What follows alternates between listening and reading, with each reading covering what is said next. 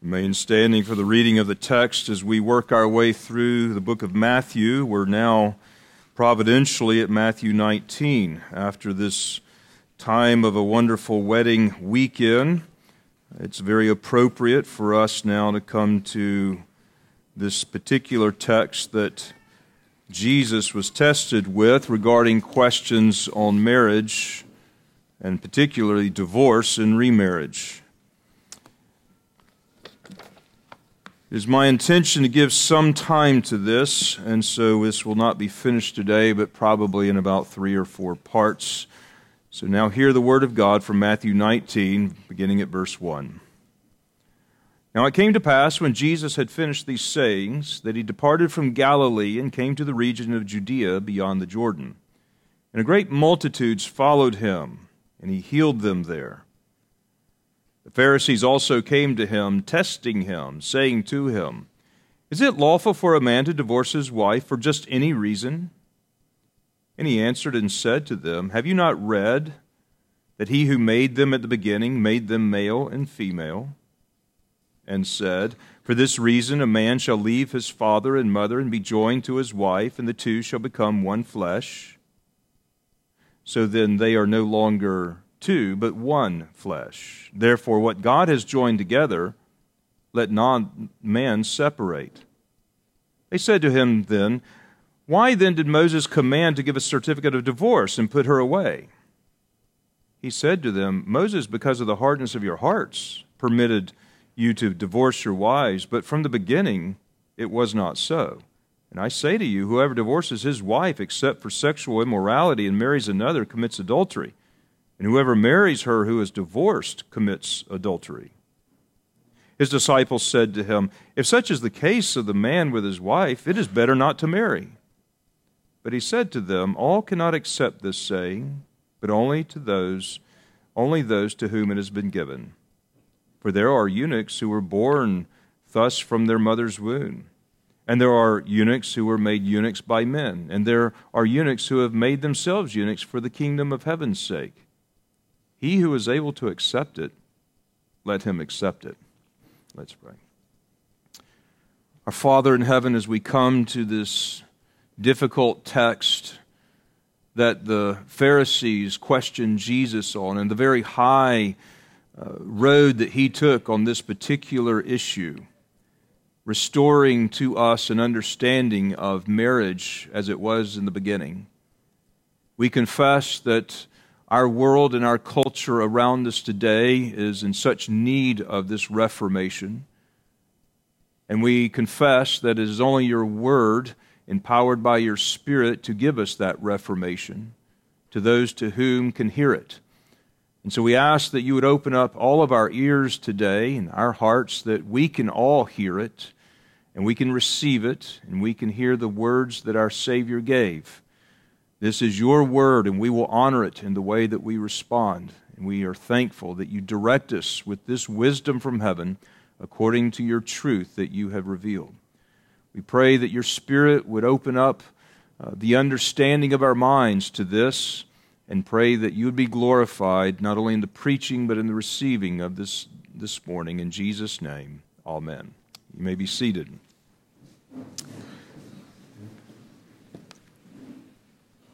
For the next several weeks, I want to speak to you on this subject of this passage, the question that the Pharisees posed to Jesus in order to test him.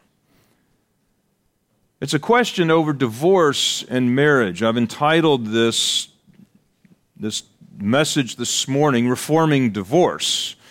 Perhaps maybe in parallel to Doug Wilson's book, Reforming Marriage because it is in great need today that we reform them both.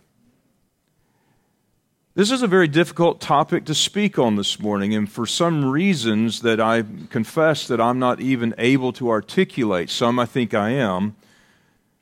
But it's not a pleasant topic. It's not one that I even relish speaking on, and one that I probably will raise more questions than give answers. It is, however, important to God. And it's important to God that we cover this topic and cover it faithfully according to how He has revealed it here. So it's my intention to be faithful with the scriptures as much as possible, and I confess that I really don't have all the answers here. But we do need to take this to heart. We are, in this particular passage, at the most extensive treatment of all of the passages in all of the scriptures here in Matthew 19.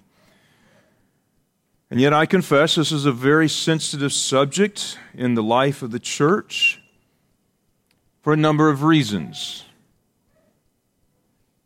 Divorce amounts to the loss of one's spouse.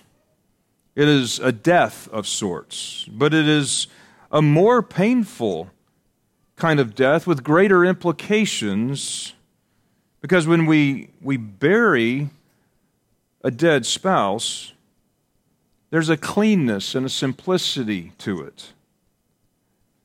But when one loses a spouse to divorce, there's something reproachful about it. The pain is complicated and it, it feels wrong. There's something about divorce that is unclean. There's a soul wrenching chemistry involving a flood of emotions as well as a host of people. There's anger and loneliness, regret and outrage, oftentimes a sense of personal betrayal. And there's thousands of implications and complications with ongoing awkward relationships as a result. According to the census, the U.S. ranked third in the world for the divorce rate, with, over with a divorce rate of over 20%. And that's coming from a country that has been so illuminated with the gospel. And the church statistics are not much different, if at all, from the, from the statistics that are in the world of the culture of America today. Even the most liberal minded people do not think that this is a good thing. At the turn of the century of 1900, the divorce rate was less than 1%. So you can see the trajectory and the direction that this has gone over the last hundred years or so. So there's a couple of things that we want to consider when couples are living together out of wedlock, or when couples divorce in our nation at such a rapid rate as they do, because the implications of these things for the generations to come are incalculable. What's in addition to this is the surprising number of evangelical books and evangelical counselors and even evangelical pastors that are taking the opposite position from what you would expect in people presenting God's viewpoint on this matter. Rather than holding to a position of permanence, there are greater and greater allowances being given for divorce and remarriage that are not found in the scriptures. In addition to adultery or abandonment for divorce, evangelicals are allowing for physical and emotional abuse, emotional neglect, the withholding of intimacy by one's spouse, failure, failure to honor one's spouse, a host of other allowances of which the Bible does not give. And these reasons stem from genuine concern for people, many of whom are pastors with a compassion for the ones whose lives are being shattered. But this subject, like all subjects, needs to be examined first of all, not in light of anyone's individual pain. As real and harmful as they may be to that person's well being. But this subject must first of all be examined foremost in the light of God's holy and unchangeable word. And we've got to trust Him. The first question does not have to do with people's happiness as important and significant as that is for every one of us. The first thing has to do with the scriptural position on this and God's glory. We know that it is possible, even for the sake of compassion, to unwittingly contribute to the havoc on a broad national civilization scale. And we don't want to do that. We need to reform marriage and reform what is going on in trajectory of divorce rates in our country and in the church. So I want to take a few weeks to consider this very delicate and complex subject. Now, I know that we have some folks in our congregation who've been divorced. And we have a good number of people in this congregation that come from broken homes. And it is not my desire to make this time dealing with this subject difficult for you. I understand that this may be emotionally challenging for you to, to sit through for the next couple of weeks. But I do want to be fair with the scriptures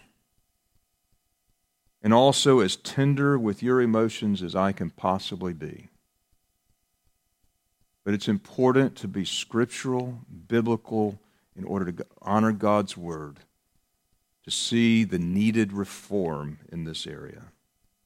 So let me encourage you if you fall into a category that this may be difficult, hang in there with us through this.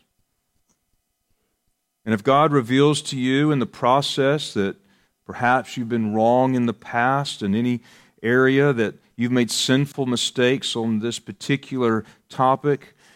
You've got a promise from God that you can go to Him and confess your sin, and He will grant you forgiveness. And there's a blessed promise of grace and love that covers a multitude of transgressions, even when we seek Him repentantly. So I'd encourage you, if you come to some new understanding of this from what you have previously known, and that pricks your heart, you have an advocate with the Father, the Lord Jesus Christ, who is ready to forgive you of those sins that you so confess to him. But it is important to deal carefully with the subject while we are here. On Friday, we gave a message regarding the beauty of marriage.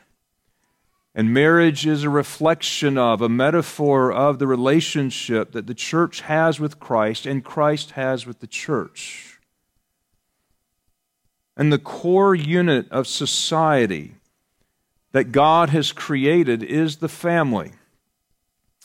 And this area must be reformed in the church today for Christ's sake and for the church's sake and for our society's sake. So, as we begin into the first one of these messages, let me give you a, a, brief structure of this particular passage. In verses six through, 3 through 6, the Pharisees come to Jesus with a question, and they ask him about the lawfulness of divorce. And they do this in order to test him. This was not, in some sense, a, a fair question. It was a question to put him on the spot.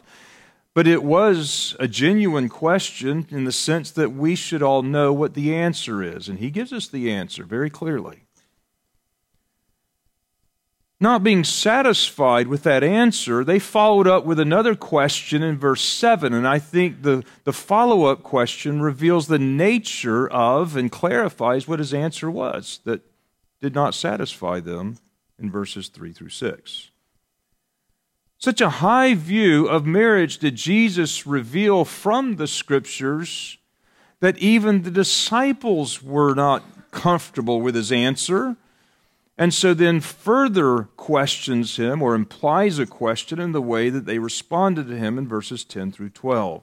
So we have three sections here verses 3 through 6, verses 7 through 9, and verses 10 through 12, hoping that I can cover each one of those in three subsequent weeks, beginning with the first one today as I cover just verses 3 through 6. You're going to be leaving here today saying, well, what about, what about, what about? And I'm not there yet. I want today for the scriptures to soak in with how Jesus answered the question, allow his answer to penetrate into our hearts without telling Jesus, oh, but, or yes, but, or what if the Lord. And let's get out of that mode of being like a Pharisee and let's just allow God to speak with his Spirit to open hearts to those who can hear it. So let's handle that question, that first question that comes from the Pharisees Is divorce lawful? is really the root of the question. And I think it's important to give some background to that particular question and the starting point of that question because I think it's helpful for us to understand his answer. In verse or in, in, in chapter 24 Deuteronomy, which we read shortly ago, this was the context of what the Pharisees were coming to ask of Jesus. Deuteronomy 24, verse 1 says, When a man takes a wife and marries her, and it happens that she finds no favor in his eyes because he has found some uncleanness in her, and he writes her a certificate of divorce and puts it in her hand and sends her out of the house, and it goes on. The starting, this was the starting point for the question that the Pharisees were coming and asking of Jesus about the lawfulness of divorce. You're going to see that next week as they follow it up with the question that actually refers to this very passage that Moses is referring to. And the phrase of concern of which the Pharisees are bringing to Jesus on that day is translated here, this phrase, she finds no favor in his eyes because he has found some uncleanness with her. And the point of question is what is this uncleanness? This phrase is embedded in a passage whose context included men giving a certificate of divorce because they found some uncleanness in their wives. But they were divided over what the uncleanness was that caused his disfavor toward her. In the day in which Jesus was being questioned by these Pharisees, there were two very strong but opposing schools of thought in the Jewish mind. One was represented by the school of Shammai, and the other was represented by the school of Hillel. These are two schools of Jewish thought that were following two rabbis, each which was named after these two schools. The school of Shammai believed that this uncleanness, of which Deuteronomy 24 1 refers to, was the unchastity of the wife. Whereas the school of Hillel suggested that a man may divorce his wife even if she ruined a dish for him. If she does not find favor in his eyes. And they're going to focus more on that particular phrase. Later on in the Mishnah, that has to do with prenuptial agreements, that is, agreement that a man and woman has before they get married. It lists grounds for divorce for giving the husband untithed food, or uttering a vow and not fulfilling it, or going out in public with her hair unbound, or even speaking publicly to another man who's not her husband. These would be grounds for divorce. And while both of the schools are quite different in how they interpret the matter. They both assume a lawfulness of divorce. Neither took the position that divorce was unlawful. So it's against this background that the Pharisees, with their two schools of thought, come to Jesus with the question to test him which side then would Jesus take? See, they're setting him up. And Jesus is going to answer their question now in two parts. The first part we're going to see in verses 4 and 5, where he quotes from two passages of the Old Testament. The second part, in verse 6, is where he gives a fresh application to those Old Testament principles. So when the Lord begins to answer their question, he begins in verse 4 with, Have you not read? Now there's a, there's a rhetorical perspective in which Jesus is throwing that out to the Pharisees. Have you not read? Do you not understand the Scriptures? He did this a number of times, like with Nicodemus, who comes to him and he's explaining to him about the new birth. And are you not a ruler of the Jews and you do not understand the scriptures? He did this to the Sadducees when they're questioning him about the resurrection. Have you, you do not understand the scriptures. And so this is a rhetorical kind of, of comment that Jesus is giving them because the answer is that they should know from the scriptures what the answer is, but they don't.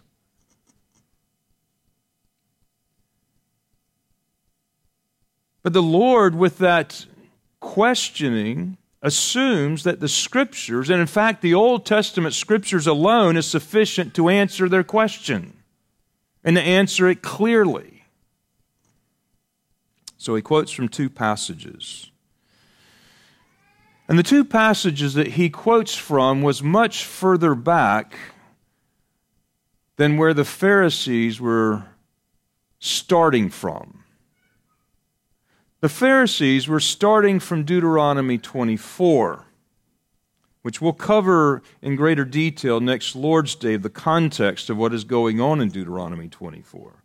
That's not where Jesus starts. And because he starts at a different place, he's really going to be addressing the underlying presupposition that the Pharisees were bringing to the table. And what we have to do when we consider reforming something with such narrowness of Scripture, we have to examine the presuppositions that we all bring to the table. And that's what Jesus was doing to such a high degree that even the disciples were thinking the position that Jesus is taking is such an idealistic and an impossible position that they even questioned him. But let's consider those two passages because we have, these should be familiar to us by now, especially in light of where we've been over the past six months with our midweek Bible study, and we've covered these passages, so let me touch back on them briefly because he quotes from each of these. The first Old Testament passage he quotes from in verse 4 Have you not read, He who made them in the beginning made them male and female? He's quoting directly here from Genesis 1:27 which says so God created man in his own image. In the image of God he created him. Male and female he created them. And there are three truths that I would like to draw out this morning from that particular passage and the first one is this the verse is crediting God with the creation of the human race. God is the creator of humans. And the implication of that very fact runs right through the rest of Scripture and really right through the rest of history, brings us right up to where we are today. God is our creator. We are God's possession. He provides for what he owns. And the moment he ceases to do that, we die. Our lives are over. God has all of the rights over us. It is His right to prescribe our behavior, what is right and what is wrong. And what He prescribes for us is primarily for His pleasure and His happiness, not ours. Primarily. But what He prescribes for us in the end is to our greatest happiness. He who has ears, let him hear. Now, that's the first truth, and we have to trust him on that score. The second truth is this when he did make us, he made us in the likeness of his own image. He made us in his image. And in that image in which we were created, unlike all of the other animal life, unlike anything else, he made deep possible potential for our relationship with Him. And apart from that fact, these potentials would not exist. But because we have been made in God's image, the possibilities of that relationship and all of the relationships are enormous. The image of God in man creates the greatest possibilities in us. And the third thing I'd like to draw on from that Genesis 1:27 passage that Jesus quotes when he says that he made them male and female is this. He when he created the human race, he did so with two individuals. Two individuals that had fundamental differences between themselves. Male and female have constitutional differences from one another. And those differences are enormous. And they, trans, they transcend even their physical differences. That's why you simply cannot go, and I think this is relevant for our day, as unpleasant as it sounds. But that's why you can't simply go through some sex change operation and become the person of the opposite sex. It's, it's more transcendent than that. It's not merely just physical. The differences between male and female go beyond just that physical aspect.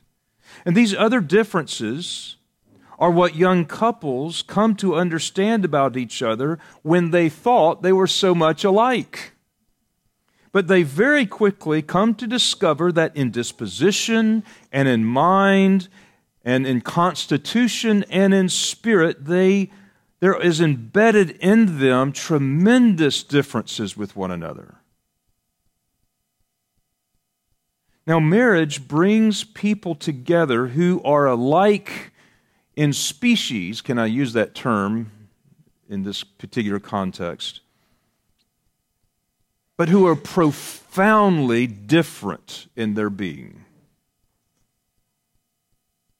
But it is that difference that creates the possibility of the relationship. And that's a remarkable and a wonderful thing to embrace, those differences. But now, in this fallen world with sin in our nature, it is those differences that contribute immeasurably toward the discord in that relationship that erupts in divorce. Divorce springs from those differences. See, in a perfect world before the fall, those differences are wonderful, they're deep, they're profound. That's what establishes the very relationship in the complementary roles of male and female. But now, in the fallen world, it's those differences that we then add to the problems that spring great discord. Ladies, let me encourage you with an application here, and then men as well. Ladies, never assume that you understand your husband or what he endures or goes through as a man. You will never understand that. Men, by the same token, let me encourage you. While the scripture exhorts us to dwell with our wives in understanding, that does not mean you will ever understand what it means to be a woman experientially. You will never understand her in the way that even another woman understands her. So don't try to lead her according to the way you would lead another man. And ladies, don't think that your respect for your husband is in the way that you might give another woman. We're going to have to learn and embrace the differences so that relationship can be good and pure and strong. It's those differences that make the profound relationship with great possibility. But it can also create tremendous problems. Now, that's the first passage that Jesus quotes from. And he's going to use that Genesis 1:27 passage as he then goes to the next particular passage and segues, and that he's going to bring from the creation account again, but before the fall, when he quotes us and takes us back to Genesis 2, verse 24. And I'm going to read that in its context in Genesis 2. Beginning at verse 22, it says, Then the rib which the Lord God had taken from man, he made into a woman, and he brought her to the man. And Adam, and now I'm going off script here, looks at the woman that God had brought him, that he made from the rib and quickened with the spirit, and brings her to the man. And Adam looks and says, Eureka! A wife! Perfect, suitable companion that I did not find among all of the animals that I was naming. But now this is bone of my bone and flesh of my flesh. This is wonderful. This is great.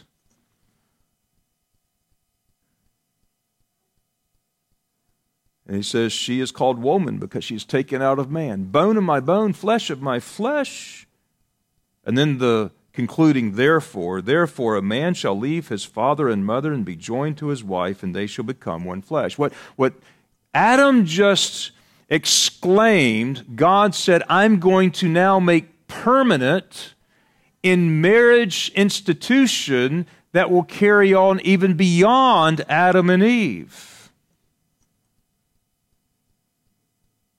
So, husbands, when you go home this afternoon, you go to your wife and you look at her, you say, Eureka! Praise God! My perfect complement. Give her a big kiss and give her your love. Because that's the way it was in the beginning. Now Genesis 127 speaks about the differences between the male and the female, whereas Genesis 22:24 communicates about the sameness of male and female, the complementary and the sameness. The woman was taken right out of man and created to be perfectly suited to him, and him perfectly suited to her, a perfect companion for them both. Bone of my bone and flesh of my flesh. And this sameness follows marriage now through the ages. Now, my wife did not come from my side like Eve came from Adam, but this sameness, this oneness, still, nevertheless, continues on because it is the way God has established marriage to be that carries that principle forward. And the sameness that we're talking about is also mentioned in close blood kin relationships. Let me give you a few examples. Laban says to Jacob, Ah, you are bone of my bone and flesh of my flesh. Abimelech says to his mother's relatives, I am of your bone and flesh. The tribes come to David at Hebron and they says, we are your bone and your flesh. And that's hearkening all the way back to Jacob and the 12 patriarchs, identifying their relationship, this blood kindred relationship to David, to give his loyalty there. And the point that the scripture is use, or makes here is using that term bone and flesh is with these blood relationships. And it's used of marriage so that the husband and wife become blood relative, even though that's not true in actuality. It is of the first marriage, however, that started this whole deep blood kinship relationship. Now, there's a point that Jesus is making here, and that's why we're, we're slowing down and really thinking about this from the way that the Scripture is revealing. And it'll come together, hopefully, in just a moment. Verse 24 of Genesis 2 then says, Now, bone of my bone and flesh of my flesh is what Adam says. Now, God then says, Therefore, what God has joined together, the two will become one flesh. Now, here's a union that God has established that goes beyond blood kin relationship. They leave blood kin relationship. A, man shall leave that father mother and cling to his wife. The same is true for the woman, albeit it's not related, relate, relate in Genesis 2, albeit it's given in Psalm 45, that a woman leaves her mother and father and comes into this close relationship, leaving blood kinship, and now being united in a relationship is, which is as close to blood relationship, and yea, it even transcends it and is closer. And that's the uniqueness of marriage. It surpasses even the blood kinship. It's a oneness that is exclusive to those people.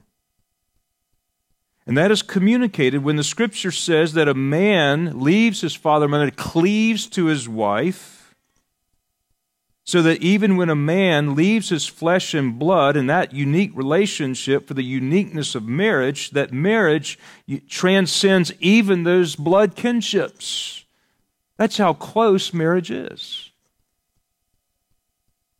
And this bond between a husband and a wife is a permanent bond. It says what God joins together. Now in Genesis 2:24, the term that is used that God joins together, where the two become one flesh, that word joined is a word that means glued together or welded together. In fact, Isaiah uses the terms for two metals being welded together. Job uses the term to describe skin being welded to our bones. Leviathan scales are said to be so closely joined or glued together that they cannot be separated.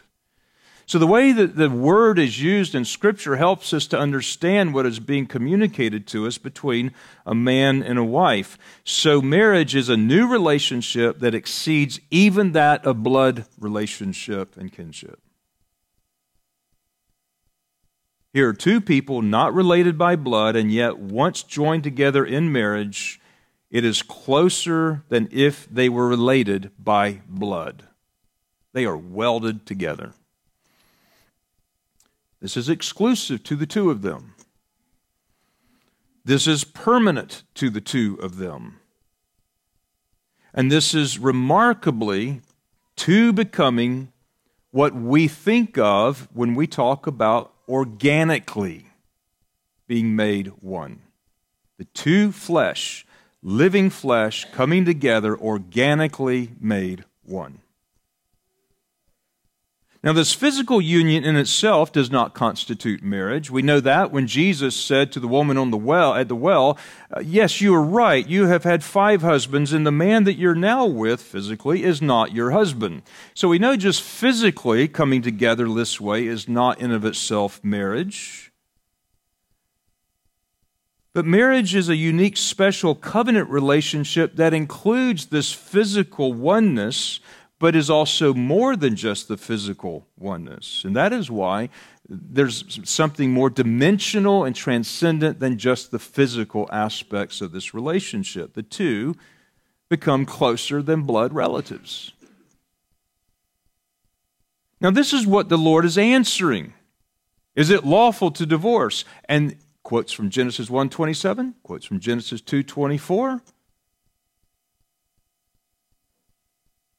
He's quoting from the creation account with the idea that even before the fall that God has established continues on even in the present day and those principles are still true in this fallen world from the very beginning and he suggests that this settles the issue and it answers their question about the lawfulness of divorce. But unless there was some misunderstanding at this point, he's going to continue. In verse 6, he's now going to give a fresh application to those old principal truths that he just drew from.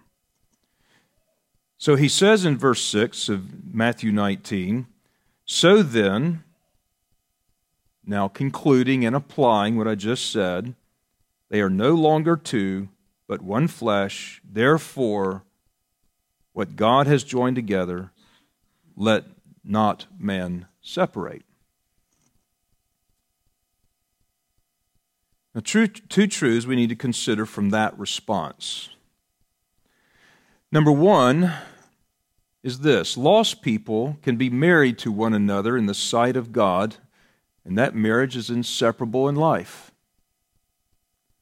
I know some people believe that only Christian marriages are biblical marriages and only valid marriages, and that's simply not the way Scripture reveals it. In other words, marriage is not limited to Christians. It's a creational principle that applies to human beings. And the Genesis is true for, for all humans. What God has welded together, let no man try to separate. And that is not to say that every union that is called a marriage is a true biblical marriage that God has welded together. Homosexual marriage is not marriage. I don't care what you call it, and I don't care what the civil magistrate says about it. Homosexuals getting married is not marriage. They're not married. There's lots of other kinds of things like that that people call marriages that are not valid marriages. But this and those other things like it are really outside the scope of what the Pharisees are asking as they come to testing. Lawful marriage is one that is welded together by God, and that's what they were referring to in terms of the lawfulness of a divorce. God is the principal party at every marriage, whether Christian or not. We cannot take the position that unbelieving married people are not married in God's sight. That's simply something the Scripture will not give us. A second truth that I'd like to mention from verse 6, however, is that God forbids human beings to separate what He has welded together. What God has done, let no man try to undo. So the question is Did Jesus side with Shammai school or did he side with Hillel school? Did he side with Shammai, who says that there's no lawfulness in divorce except for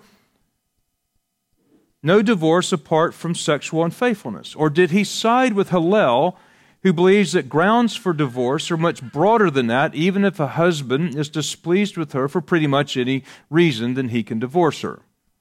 Which side did Jesus take? That's the question.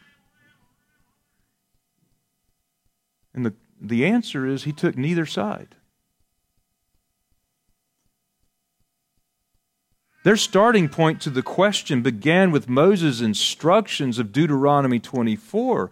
But Jesus says, You don't understand the scriptures and what God meant from the beginning. And that's where he took the entire answer to their question, is all the way back to Genesis. That's why those Genesis 1 2 principles are so quintessential for us to understand life and how it works and what God's intentions are for us in our relationships. Simply put, Jesus was saying it's not lawful for a man to divorce his wife. That was his answer. They weren't expecting that. They both were assuming that there was some lawfulness, and that's why they prefaced the question based upon that presupposition. But Jesus removed that presupposition by taking them back to Genesis, and he didn't side with either one. They were asking on what conditions is it lawful. Jesus was backing them his argument, saying it's not lawful. It's such a high position that he took that they had to follow it up with another question. Well, then why did Moses command Deuteronomy 24? And the disciple says, then who should be married? What? It, no one should get married if that's your position, Jesus. I mean, that's how narrow and how high of a view that he was positioning, but that was his answer.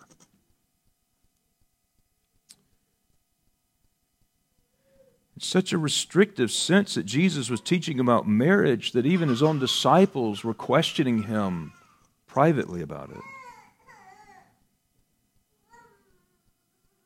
Now, what Jesus is answering, he says, this was true in Adam and Eve's case. And it's been true for every case since that time and it's true right up to this day as he's answering the Pharisees, and it's true right up to this day as he's answering us. What God has welded together, let no man try to unweld. When you begin severing a marriage, it's like tearing a human body apart.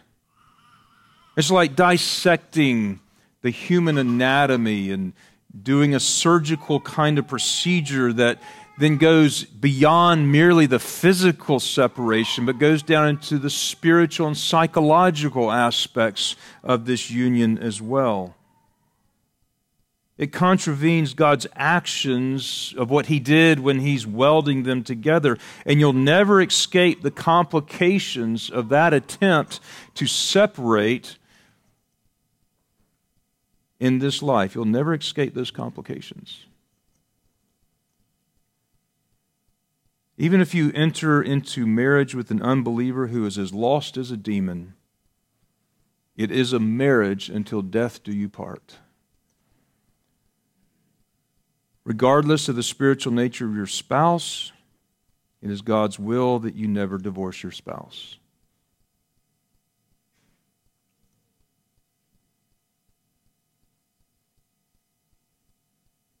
I told you this was a difficult message to preach. It's probably a difficult message to hear. But it's God's message that He wants us to embrace. Young people, hear me. Do not enter casually into relationships that begin to develop your hearts and feelings and commitments that inevitably lead to marriage. Do not do that casually. So much of the casual attitude towards marriage and the tragic consequences of divorce comes from the casual spirit of our culture where men and women are in and out of relationships. Entering into a relationship, breaking up, entering into another relationship. And this is not preparation for marriage, this is preparation for divorce and remarriage. That's why we don't encourage a dating culture here. Where we go try out this person and then we're they, they displease us for some Hillel reason. And then we go and we try out that person, and then we go try this person, and, and we kind of play the field, play the game. We discourage that here. Because that is a formative practice of a liturgy that is enforcing a mindset of a casual relationship of marriage and divorce. To reform to divorce, we need to carefully consider all the attendant relationships and the cultural catechisms and the liturgies that are formative, that, that discipline and train us by habit of what we are to live our lives like. And casual emotional relationships between men and women with no view of marriage in sight is playing and toying with the wrong perspective, and I would highly encourage you to consider the broader implications for that kind of thing. Young people, be careful and cautious about this. Be careful about casual relationships that evoke your emotions in your heart, but do not have marriage clearly in view. Allow your parents to lead you and guide you and make good use of the church's officers and elders that He's given you as a grace to your life. Be careful about going out for advice to your peers or even to, to those outside the church who may be in the church, maybe counselors or pastors or authors who've written books, but they're not drawing their answers from the scriptures. Be careful about that because there's a, a ton of things out there today.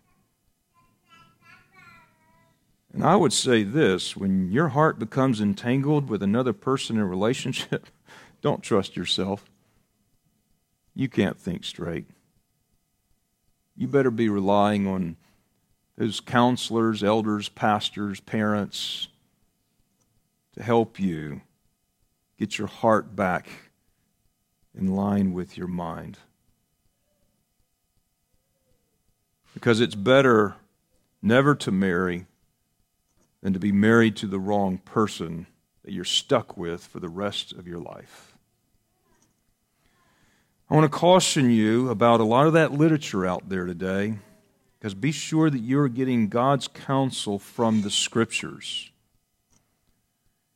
It takes a lot of grace to remain in an unhappy marriage, but it is the right thing to do. There have been some marriages that God has foreordained that a person enters into that will be an unhappy marriage that they remain committed and faithful to. And in the end, He will reward them with great happiness if they're faithful. Hosea is a perfect illustration of that intention and design. See, marriage is a picture of Christ in the church, and it's an inseparable bond between the two. And the gravity of this topic is so great that it directly reflects upon the union identified with us and our Lord in the table that is set before us today. This is a profound and deep truth, and I've addressed only the first part of this extensive passage this morning addressing Jesus' response to the lawfulness of divorce as he was tested by the Pharisees. And it's important that we start here with a firm understanding and be clear what Jesus was saying to them as his answer before we move on to those other portions of Scripture. We have to let this part sink in first before we jump so quickly with all the yes, but, and the exceptions and all of this. This is how Jesus answered the Pharisees. This is how Jesus answered the school of Shammai. So, as we work toward the needed reformation in society regarding marriage and even divorce to the glory of God, we need to hear the scriptures and what God has to say in His Word.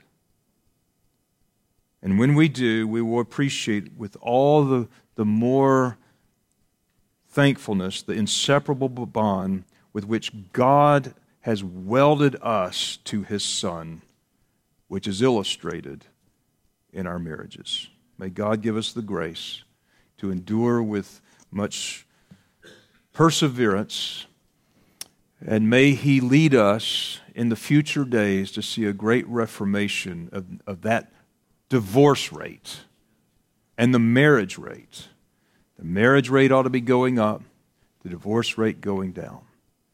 Right now, we're seeing the divorce rate going up while the marriage rate is going down because a lot of people are just simply living with each other out of wedlock. Let's pray. Our gracious Father in heaven, how thankful we are for the blessed marriage that we experience with our Lord Jesus Christ in union with Him, where the two are made one flesh. And how thankful we are that He has become incarnate, He has become flesh, and we in Him have the surety and the certainty of our future resurrection because He is the first fruits, and we already taste of it in Him. As we come to this table this afternoon, we taste of the resurrected Lord Jesus Christ, who is giving us the spiritual sustenance from His resurrected and living body and blood. And we are thankful that He loves us and He died for us, He cleanses us. And Lord, we cherish you. And we love you and are thankful that you have invited us into this communion of fellowship with yourself in such an intimate way that it is quite mystical for us and beyond our understanding. But thank you for the grace and the love and the mercy that you've given to us. And we pray that you would make all of these truths abound so that we would draw closer to our spouses we would help our children through those most significant decisions, and that we would cultivate here among us the biblical culture that embraces this biblical marriage that we have so enjoyed this weekend, and that we would disdain the unbiblical divorce that is so prominent in our, in our culture. So we pray for your blessings upon this for the generations to come. In Jesus' name we pray. Amen.